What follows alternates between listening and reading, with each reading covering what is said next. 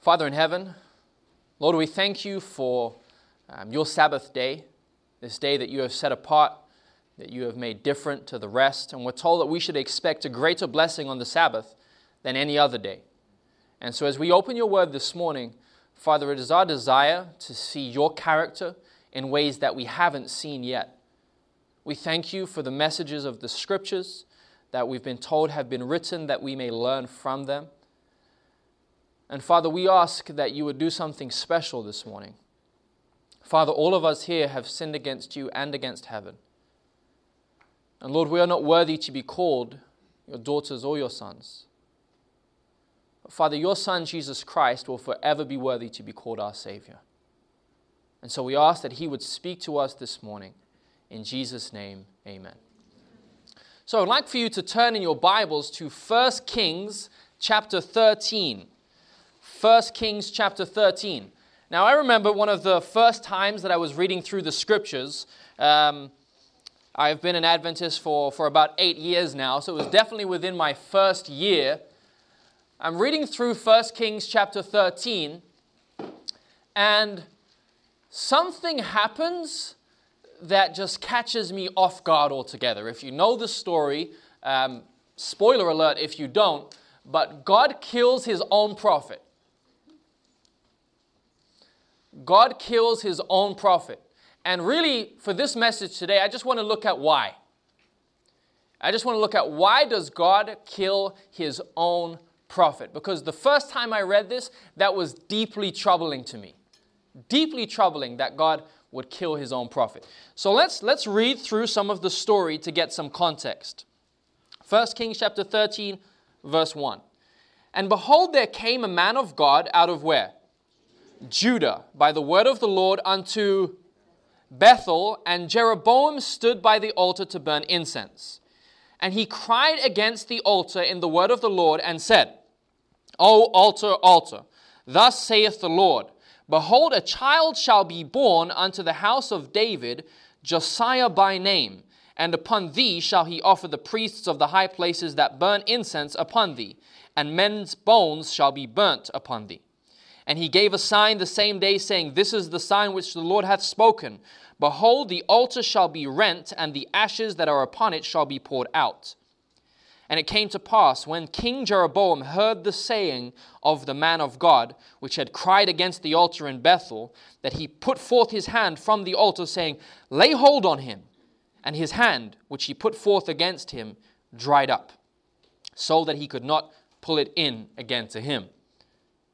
The altar also was rent, and the ashes poured out from the altar, according to the sign which the man of God hath given by the word of the Lord.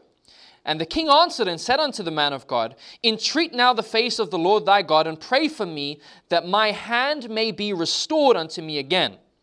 And the man of God begged the Lord, and the king's hand was restored him again, and became as it was before. And then verse 7 and the king said unto the man of God, Come home with me and refresh thyself, and I will give thee a reward. Now, we have the habit of sometimes reading through the scripture and just taking it in and, and reading on and reading on and reading on. But if you were to truly picture this, you'll notice that there's something that, that just is rather strange. The man of God shows up, rebukes the king Jeroboam for his, his idol worship, and the king, you know, points at for his soldiers, points at the man of God to, that he may be taken away. His hand just withers away to, to the point where he can't bring it back in. And after the man of God prays that it's restored to him, the king then says, Okay, great. Do you want to come back to my house for lunch?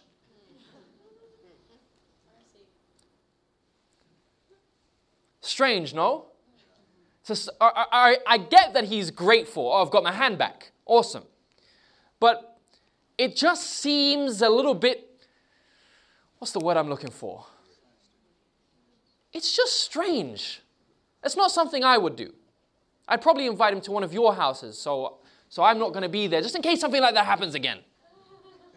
But he's like, no, no, no, come back to my house. Now, the response in verse 8 is something, is something that's definitely noteworthy. And the man of God said unto the king, If thou wilt give me half of thine house, what's half his house?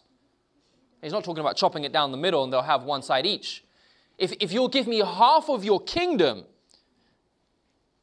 I will not go in with thee, neither will I eat bread nor drink water in this place. So the, the man of God, the prophet, is saying, No matter what you offer me, I'm not going to go back to your house and sit down and eat bread and drink water, which again is a very strange response. Why not? Right? Why are you so against going back to his house and, and eating bread and drinking water? I mean, I know it's not the ideal potluck, but, but at least at that time it was pretty decent. And then he tells us why.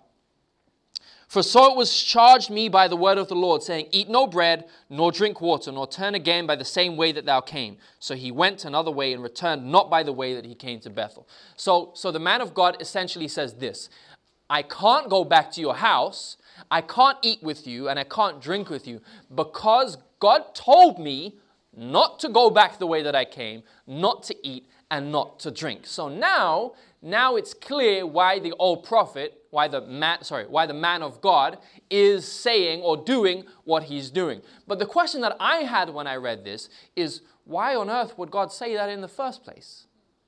What's the point? Right? Why would God say to the man of God, I mean, of all commands, I would understand if he said, you know, when you go there, you know, make sure you don't get involved with any of the women there, because, you know, it's kind of the theme of the Old Testament. But he doesn't say that. He says, he says, he says, when you go there, make sure you don't go back the way that you came, and make sure you don't eat any of their food, and make sure you don't drink any of their water. Now, we, have, we know, if you've read the story, again, spoiler alert if you haven't, that he does do this, and he's killed because of it. He loses his life right? And so when I was reading it for the first time, or the first few times, the conclusion that I came to was that God told the man of God not to go back and eat the bread and drink the water to test whether the man of God was truly faithful. That's the conclusion that most come to in, in this story. And that's the conclusion that I outrightly reject. That God would just arbitrarily test someone just to see if they're, if they're really being faithful or not. And, and, and, and here's, here's some of the justification behind that reasoning. It was not a short journey to go from Judah to Bethel. All right? Now, he didn't have a vehicle either by which to make his trip. He would have, he would have had to travel and travel and travel. And he's told, hey, man of God, we don't know his name, man of God, make sure you don't eat, make sure you don't drink. After a long trip, we had a long trip down to, to here um, from Northern California. What's, what's maybe two of the top five things that you'd like to do? Anyone? Eat and maybe drink. Right? After a long journey, if there's anything that you'd want to do, it's refresh yourself. But he's told that's the one thing that he cannot do. My God, this is, this is, a, this is a real man. This is a, a human being. What, what do you mean he can't eat and he can't drink? It just seems a little bit unfair at first glance. Why did God kill his own prophet? Verse 11. Now there dwelt an old prophet in Bethel, and his sons came and told him all the works that the man of God had done that day in Bethel. The words which he had spoken to the king, them they told also to their father. So who's their father? he's an old prophet. Now, I think that this old prophet, the word old here, it literally does mean that he was, he was, he was old, like he was an elderly man. But I think it, there, there's also the connotation that he was a former prophet. He's an old prophet, but he's a former prophet. How do we know that he might be a former prophet? Well, um, what do you think? How do we know that this prophet isn't faithful? Anyone? Sorry? Great, someone's read ahead. That's true. That's absolutely true. Well, it doesn't say that he's former, it just says that he's, he's the old prophet. Um, but, but up until this point of the story, let's say that you hadn't read the rest of the story yet, and we're in verse 11. Is there any proof there that, we could, that, that might suggest that this prophet is an apostate prophet? Anyone?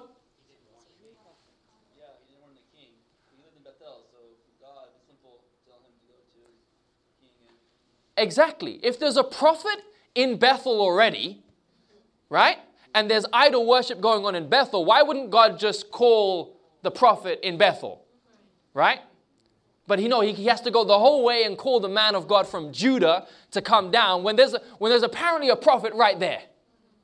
Now, where's his sons? Where are his sons on this day?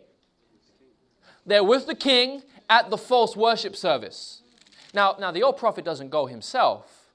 You know, he's kind of nominal a little bit. Just kind of stays at home, doesn't really need to go to church, kind of thing. But his sons go. He's still interested because because because when the sons come back, he's like, hey, what happened at church today? Well, you know, a man of God showed up. Okay, that's unusual here. Man of God shows up and he preaches against the altar, and then they share all, and this is important, they share with the old prophet all the words that the man of God had said. Even, I cannot go back with you, nor can I eat or drink in this place. All right, bear that in mind.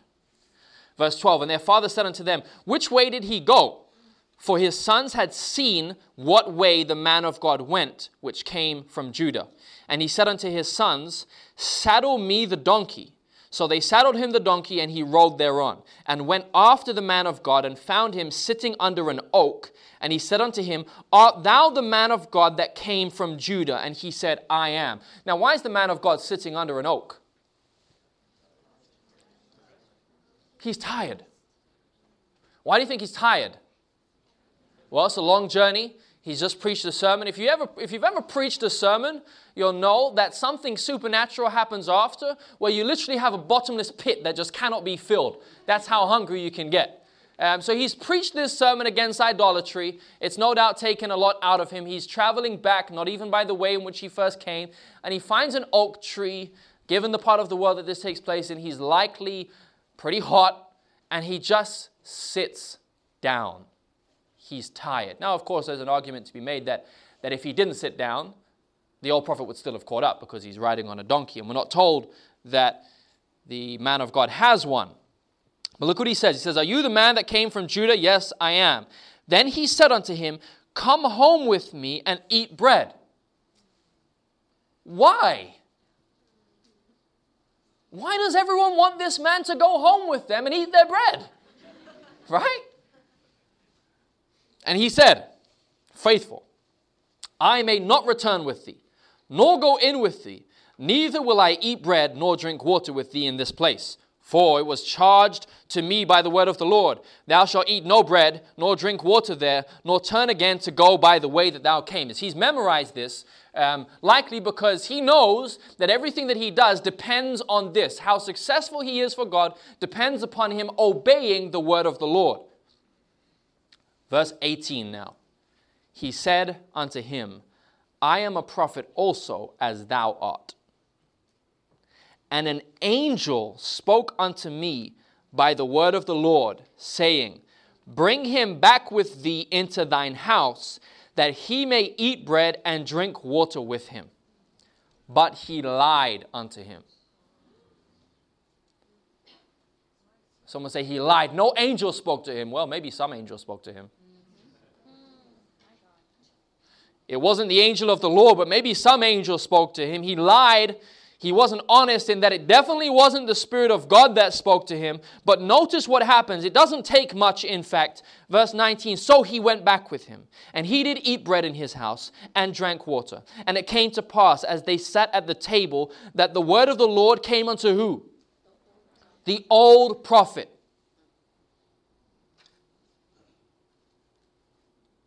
the word of the Lord came unto who? The old prophet, saying, Thus saith the Lord, for as much as thou hast disobeyed the mouth of the Lord, and hast not kept the commandment which the Lord thy God commanded thee, but camest back and hast eaten bread and drunk water in this place, of the which the Lord did say to thee, Eat no bread, and drink no water, thy carcass shall not come unto the tombs of thy fathers. And it came to pass, after he had eaten bread, and after he had drunk, that he saddled for him the donkey, to wit, for the prophet whom he had brought back. And when he was gone, a lion met him by the way and slew him, and his carcass was cast in the way. And the donkey stood by it, the lion also stood by the carcass. And such was the end of the man of God. The tragic tale of the man of God. So, why did God kill his own prophet? Well, the obvious answer is God killed his own prophet because he disobeyed the word of the Lord and went back and ate bread with him and drank water in his house. But what if, what if there's something else? What if there's another reason? What if there's a deeper reason that removes the fact that we have to impose an arbitrary de- decree by God just for the sake of understanding this passage? What if we've missed something that is vital, not just to this story, but to our story? Let's go back to chapter 12. The key lies in chapter 12, verse 25, 1 Kings 12, 25. Then Jeroboam built Shechem in Mount Ephraim, and dwelt therein, and went out from thence and built Penuel. And Jeroboam said in his heart, Now shall the kingdom return to the house of David.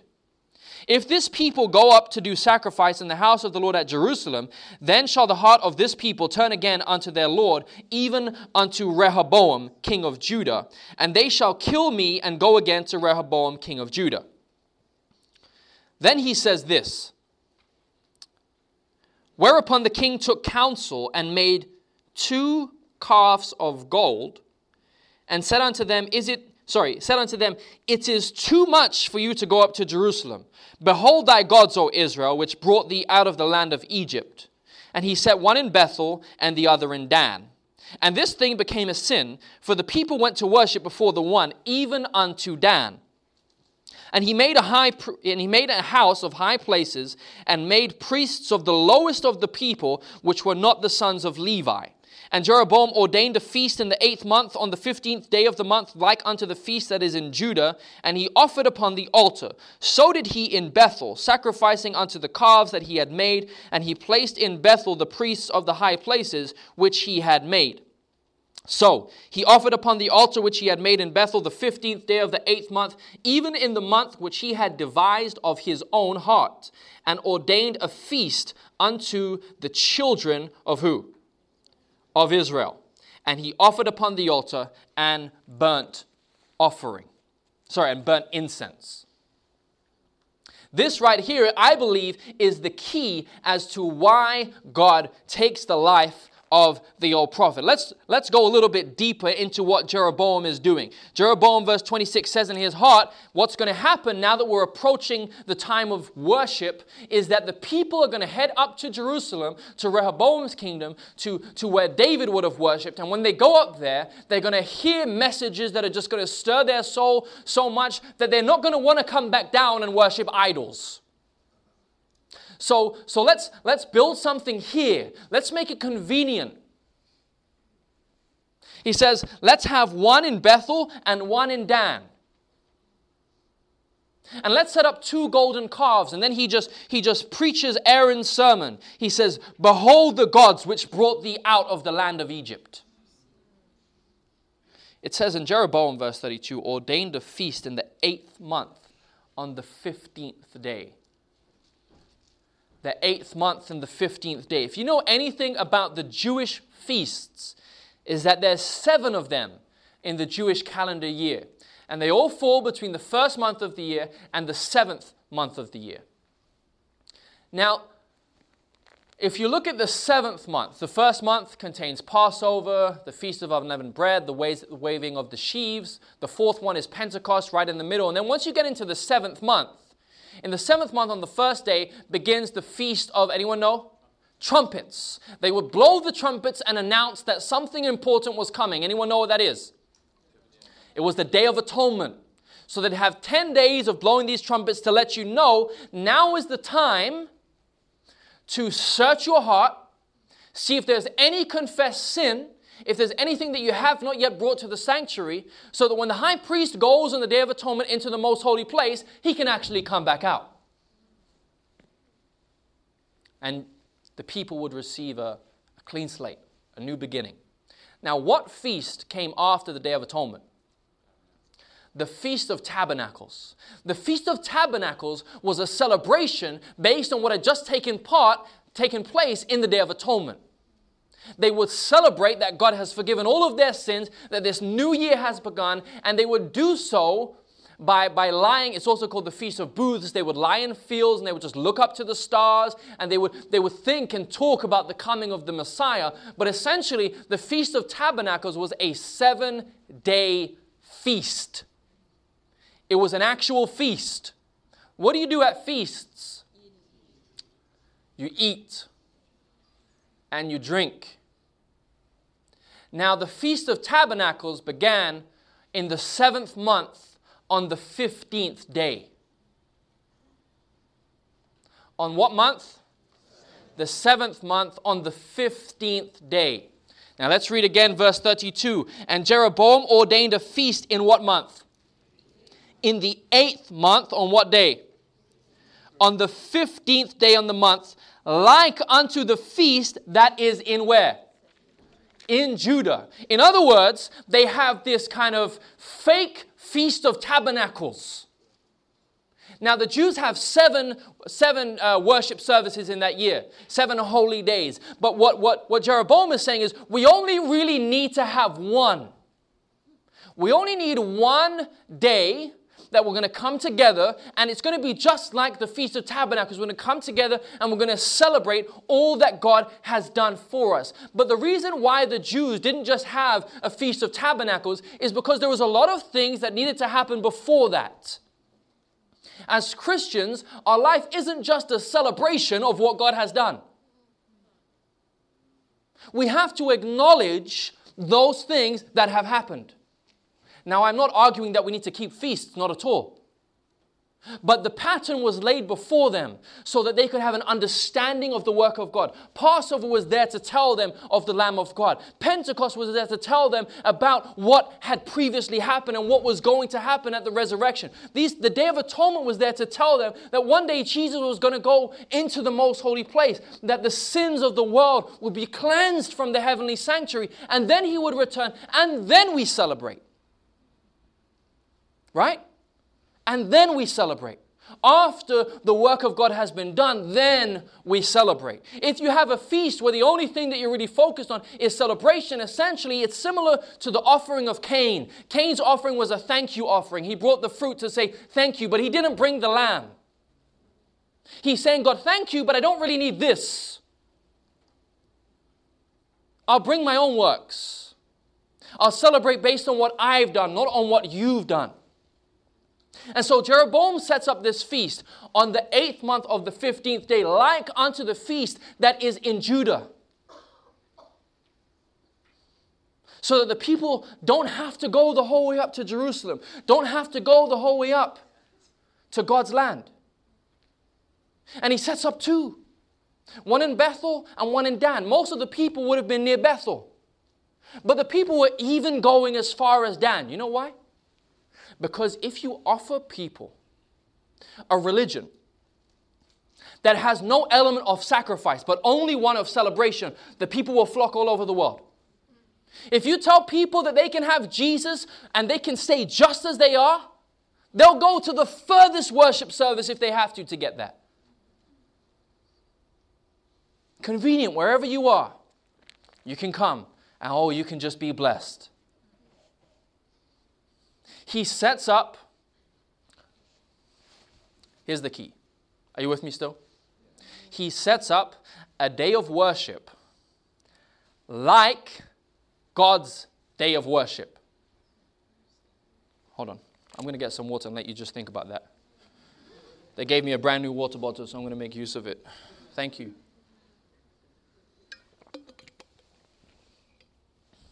Jeroboam set up a worship service like God's worship service.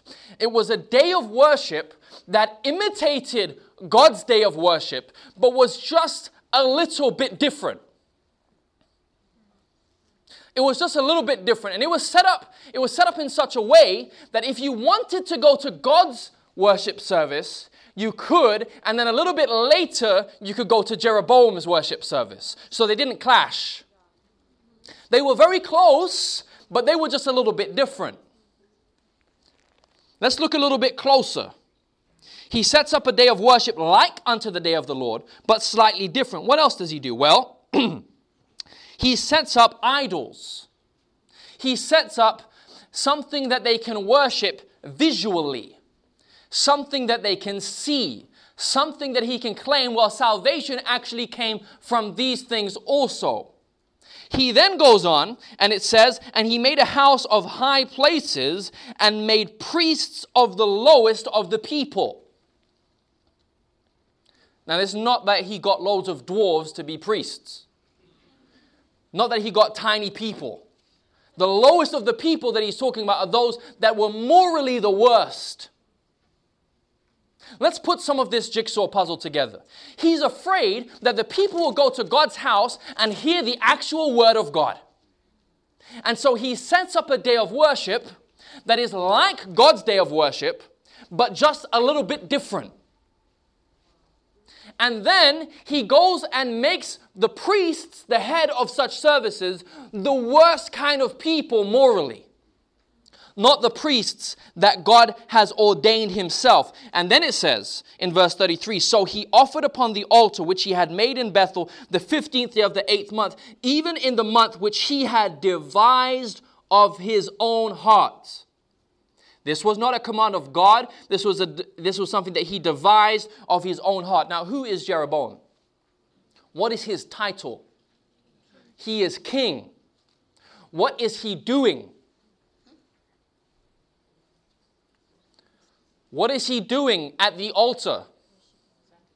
Sacrifices. Does the king do sacrifices? No, the king wasn't meant to do sacrifices. Who was meant to do the sacrifices? The priests. So now we have the full picture. We have a man. We have one single man. And this man is acting as both king and priest, head of the state and head of the church. He sets up a day of worship that is very similar to God's day of worship, but just a little bit different. He sets up the churches so that they're convenient and easy to get to. And then he makes it so that those that run such houses of worship are the lowest of the people. Yeah, this is probably just talking about Jeroboam. I mean, I'm reading it and I just I can't see how it could possibly be alluding to anyone or anything else. It must only be talking about Jeroboam and there's no practical present day application for this verse. None. Can't be. There couldn't possibly be a movement where the head of such is both head of church and state. It couldn't possibly be a movement that devises a day of worship that is like God's day, but just a little bit different. That sets up idols for people to worship and says salvation came from them. That sets up priests in such a place and they're the worst of the people doing things that morally are just unimaginable. There cannot be an application of this, surely.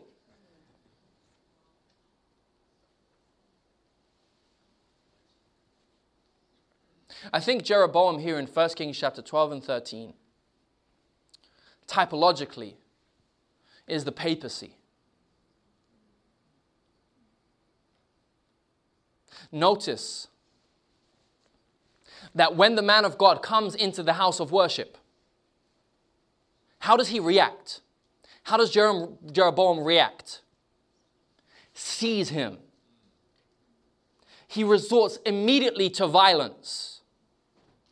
But when violence doesn't work, when he sees the hand of God do something, he changes his tactics from violence to friendship.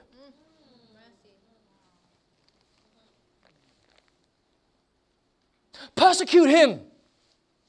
Oh, wait, wait. God is doing something.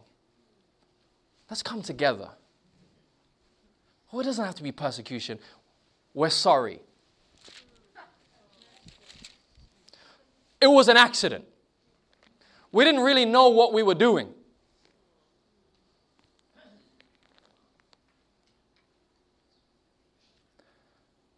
But we're in the middle of our feast. We're in the middle of our feast. And so he says, Why don't you come home with me to eat and to drink? What do they do during feasts? They eat and they drink. When God says to the man of God, when you go there to rebuke their idol worship, don't go back to their house and don't eat their food and don't drink their drink. Why? Because you're going to stand up there like too many preachers that we've had and rebuke what's going on, but really your heart is there. The people are going to look and they're going to see that the words that come out of your mouth are not matching up with your actions.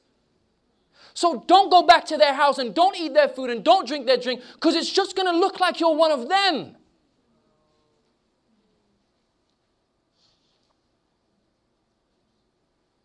Now, notice this.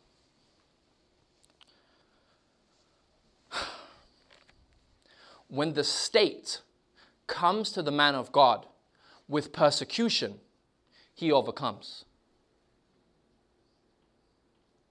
But when the religious power comes, when the religious power comes and claims to have a word from the Lord, the man of God crumbles. It's not the state that gets the man of God, it's the church. It's the old prophets. It's not the state that our eyes need to be on. It's those that come with a seemingly religious guise, but who do not have the power of God. And so he falls. So he falls, and God takes his life. The word of God comes to the old prophet, the former prophet, the apostate prophet. Listen to this. When Jeroboam's offering to his idols, offering sacrifices, God can't speak through the old prophet. But when the man of God falls into apostasy, God needs to say something. And so he uses the one that he can use. Now God can use the old prophet. Why? Because the man of God is even more unfaithful than him. Because the light that he has been given, he has not lived up to. Yes, this man is, is an apostate prophet, but you should know better. Now I have to use him to spread my message. Oh. I've given you a message that you haven't been preaching, and now I have to use the former prophets. The old ones. The ones that don't have all the light and don't have all the truth.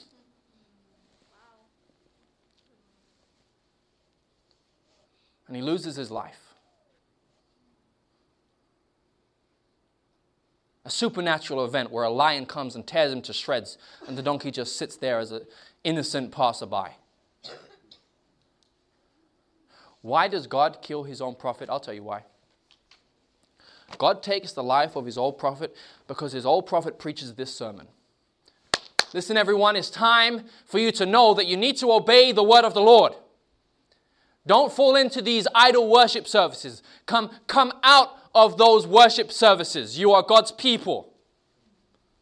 This, that's, that's the first half of his sermon. But then the other half of his sermon is this. But as much as it is it is super important for you to obey the word of the Lord. If you find yourself in a circumstance where your life is fading away and where you need to buy food or drink in order to survive, any light bulbs going off? If you're in a situation where it looks like you're going to lose your life and the word of the Lord is clear, but you really need to buy food or drink lest you perish, then it's okay in that instance to disobey the word of the Lord. That's his sermon. Complete obedience until it's difficult. Now, we told of a time that is coming to earth on, on, on this very planet, as I believe, round the corner?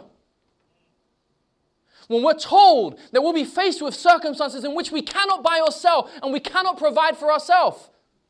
Is that time coming, yes or no? This sermon that's being preached is you must obey the Lord and keep all of His commandments and don't worship these idols. But in that time, it is permissible, if needed, to just obey the Word of God a little bit. I mean, to disobey. After all, you're going to go to the house and you're going to be refreshed, and then you can just go and preach the message a little bit more, right? The, God takes the life of the man of prophet because, because this is God's sermon. What you do is more important than what you say. The sermon that you are is far more relevant than the one that you preach. And even if you have all of the, the truth, and even if you have such a wonderful name like the man of God, don't think that I'm just going to let things pass by. Don't think that I'm not watching. Don't think that I don't care about these people that you're influencing to be further lost than they even are. 1 Kings chapter 13 is not about the man of God, it's about the men of God and the women of God that have been called to preach a distinct end time message. And they're standing up, they're walking to the front of the line, megaphones in hand, but at home. Oh, they're just like the old prophets. Do you know what happens at the end of this story? The Bible, sorry, not the Bible, the man of God is just there laying on the floor.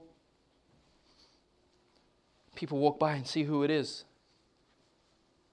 That's the man of God. They see the lion and the donkey and they say something supernatural has happened here. And they go to the old prophet, and the old prophet says, Well, he was killed by God. Because the word of the Lord came unto me and said that because you disobeyed the word of God, you will not go to the tombs of your fathers. And then the man of God says this Hey, guys, when you bury him, make sure you bury me with him. So that when the people come by, when his prophecy actually comes to pass, and Josiah comes up and, and, and wastes down all of the high places. That when they come across the tomb of the man of God, they won't touch it because he's the man of God. And my bones will be in there too. When they come to this tomb, they'll see that there was really no difference between the two of us. Though our theology didn't line up perfectly, Really? We were one and the same. I mean, he rides off looking like the old prophet in apostasy on the old prophet's donkey, only to be slain by the judgments of God. We've been given a message to preach as a church, as a people, as men and women of God, to go boldly anywhere God would send us to preach these three angels' message, but not just to preach them, but to live them. The gospel goes to the world as a what? As a sermon? As a witness. They don't need to hear it, they need to see it. And we're preaching, come out of her, my people. Come out of Babylon. Come out of Babylon. Come right into Laodicea. Come out of your terrible churches that don't have all the truth and come into our church, which is jam packed with truth. Woo! But we look just like you guys. We just have a different day of worship.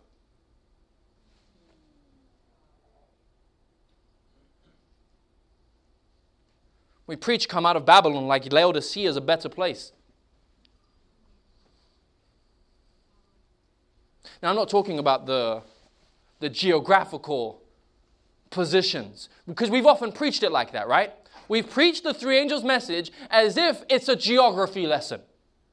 You're in the wrong place. You need to come up and come over here. This is where God wants you to be. Like the whole thing is just about relocation. You're in the wrong church, come to the right one. And then God will come.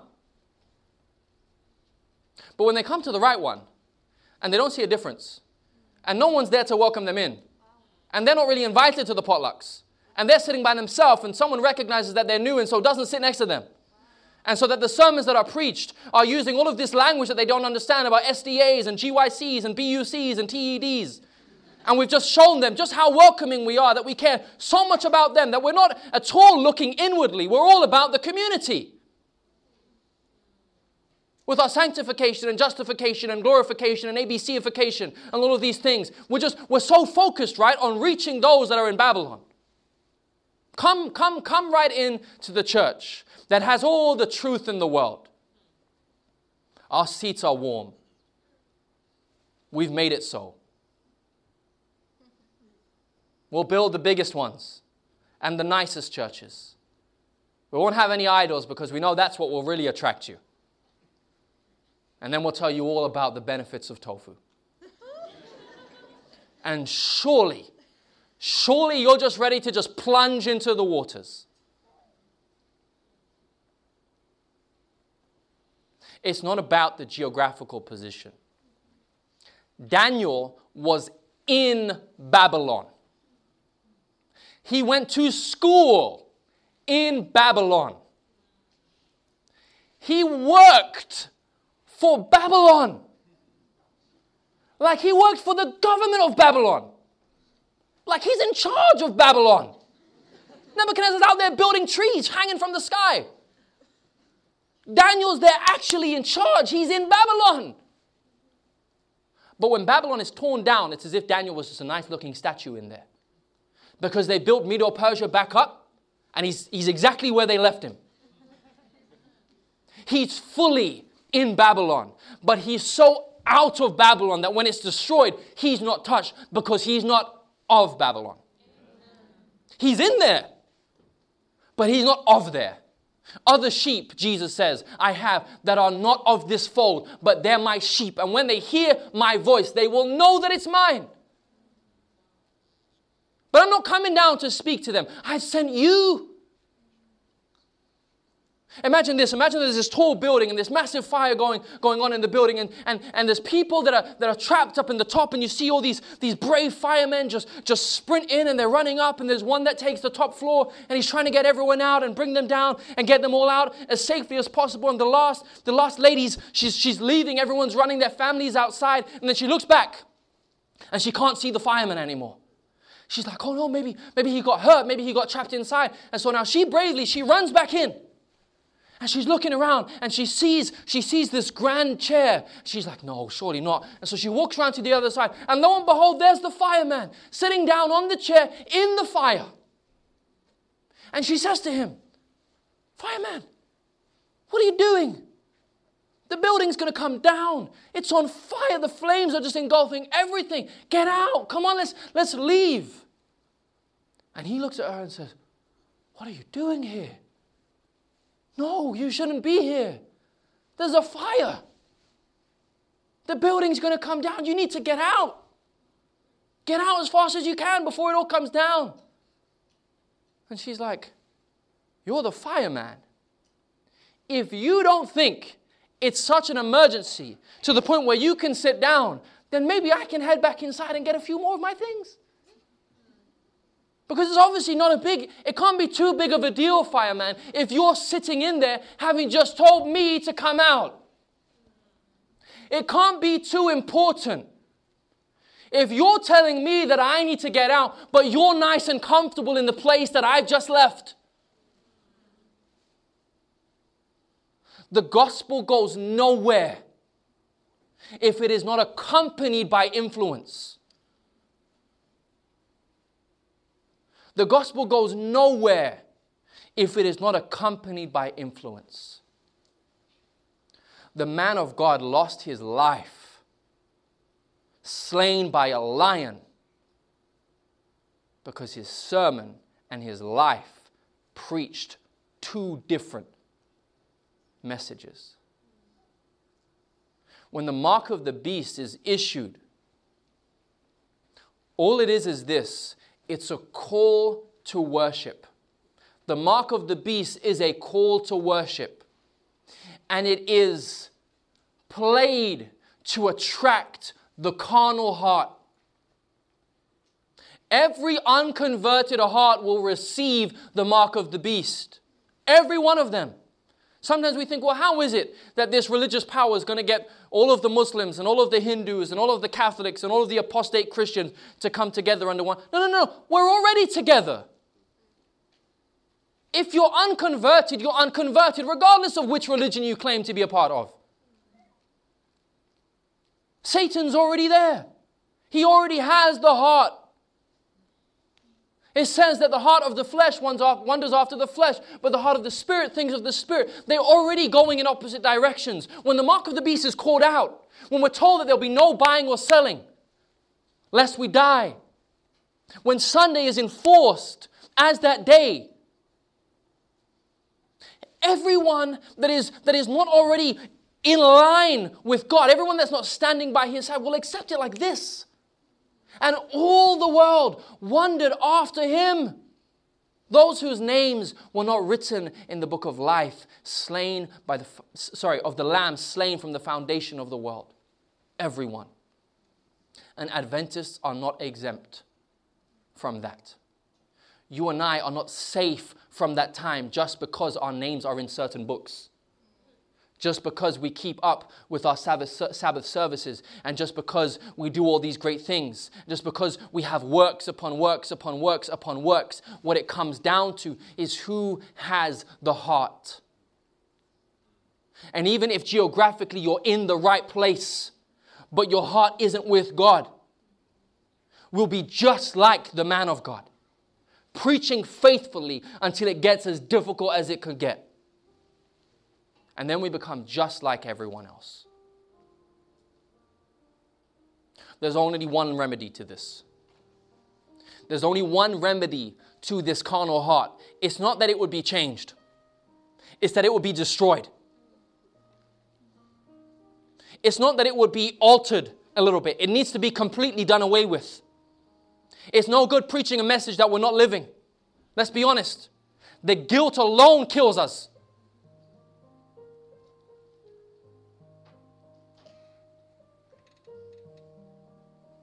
And so David said, Lord, create in me a clean heart. Don't change it. Don't alter it. Don't fix it up. Just give me one that's brand new. That's nothing like the old one.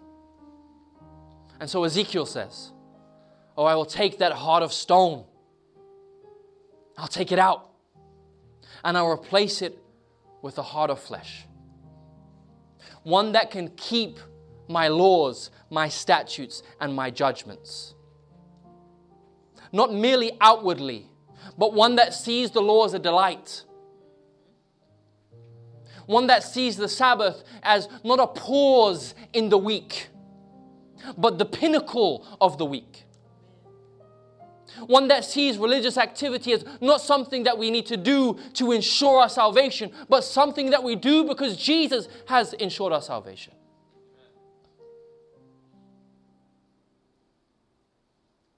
The whole thing is just a matter of the heart. And so God asked this Tell me what you want. Tell me what you want. Are you content with being a Christian that knows God's word, that preaches God's word, that looks like you're in complete, that you're, that, that, that you're following everything that God has to say? But at home, when you're alone and no one's watching, the true character comes out. Because if you're content with that, then you know what I'll do? I'll empower you to preach anyways. And you can go to the false idols and those worship services and those that are in the wrong places, and I'll even do some miracles through you. I'll use you to, to help people, to restore unto them the things that they've lost. I'll use you.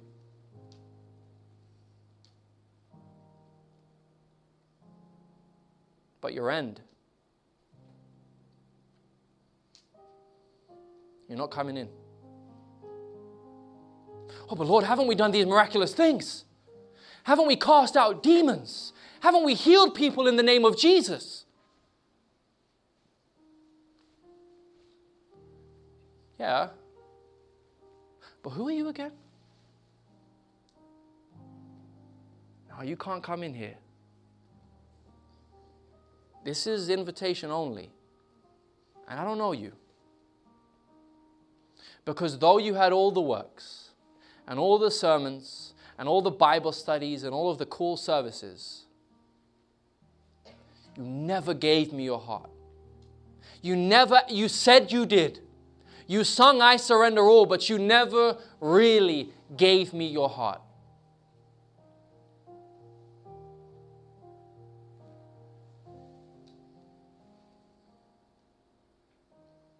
And so today is simple. One question Do you want to be a Christian? Do you actually want to be a Christian?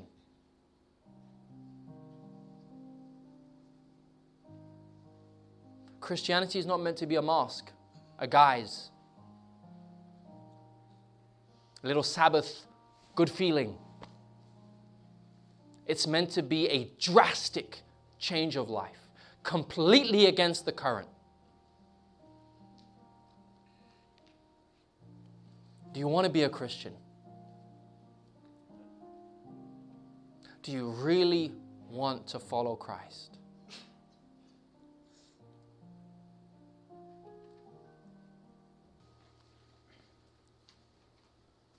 Father in heaven, help us to be a Christian in the only place that it really matters, which is in our heart. Our hearts, Lord, which are desperately wicked and deceitful above all things, so much to the point that we can't even know them. Father, we ask that you would change them. Even if we have feelings of apathy and complacency and we think that we don't really need that change, that this message was for someone else, Lord, change our hearts.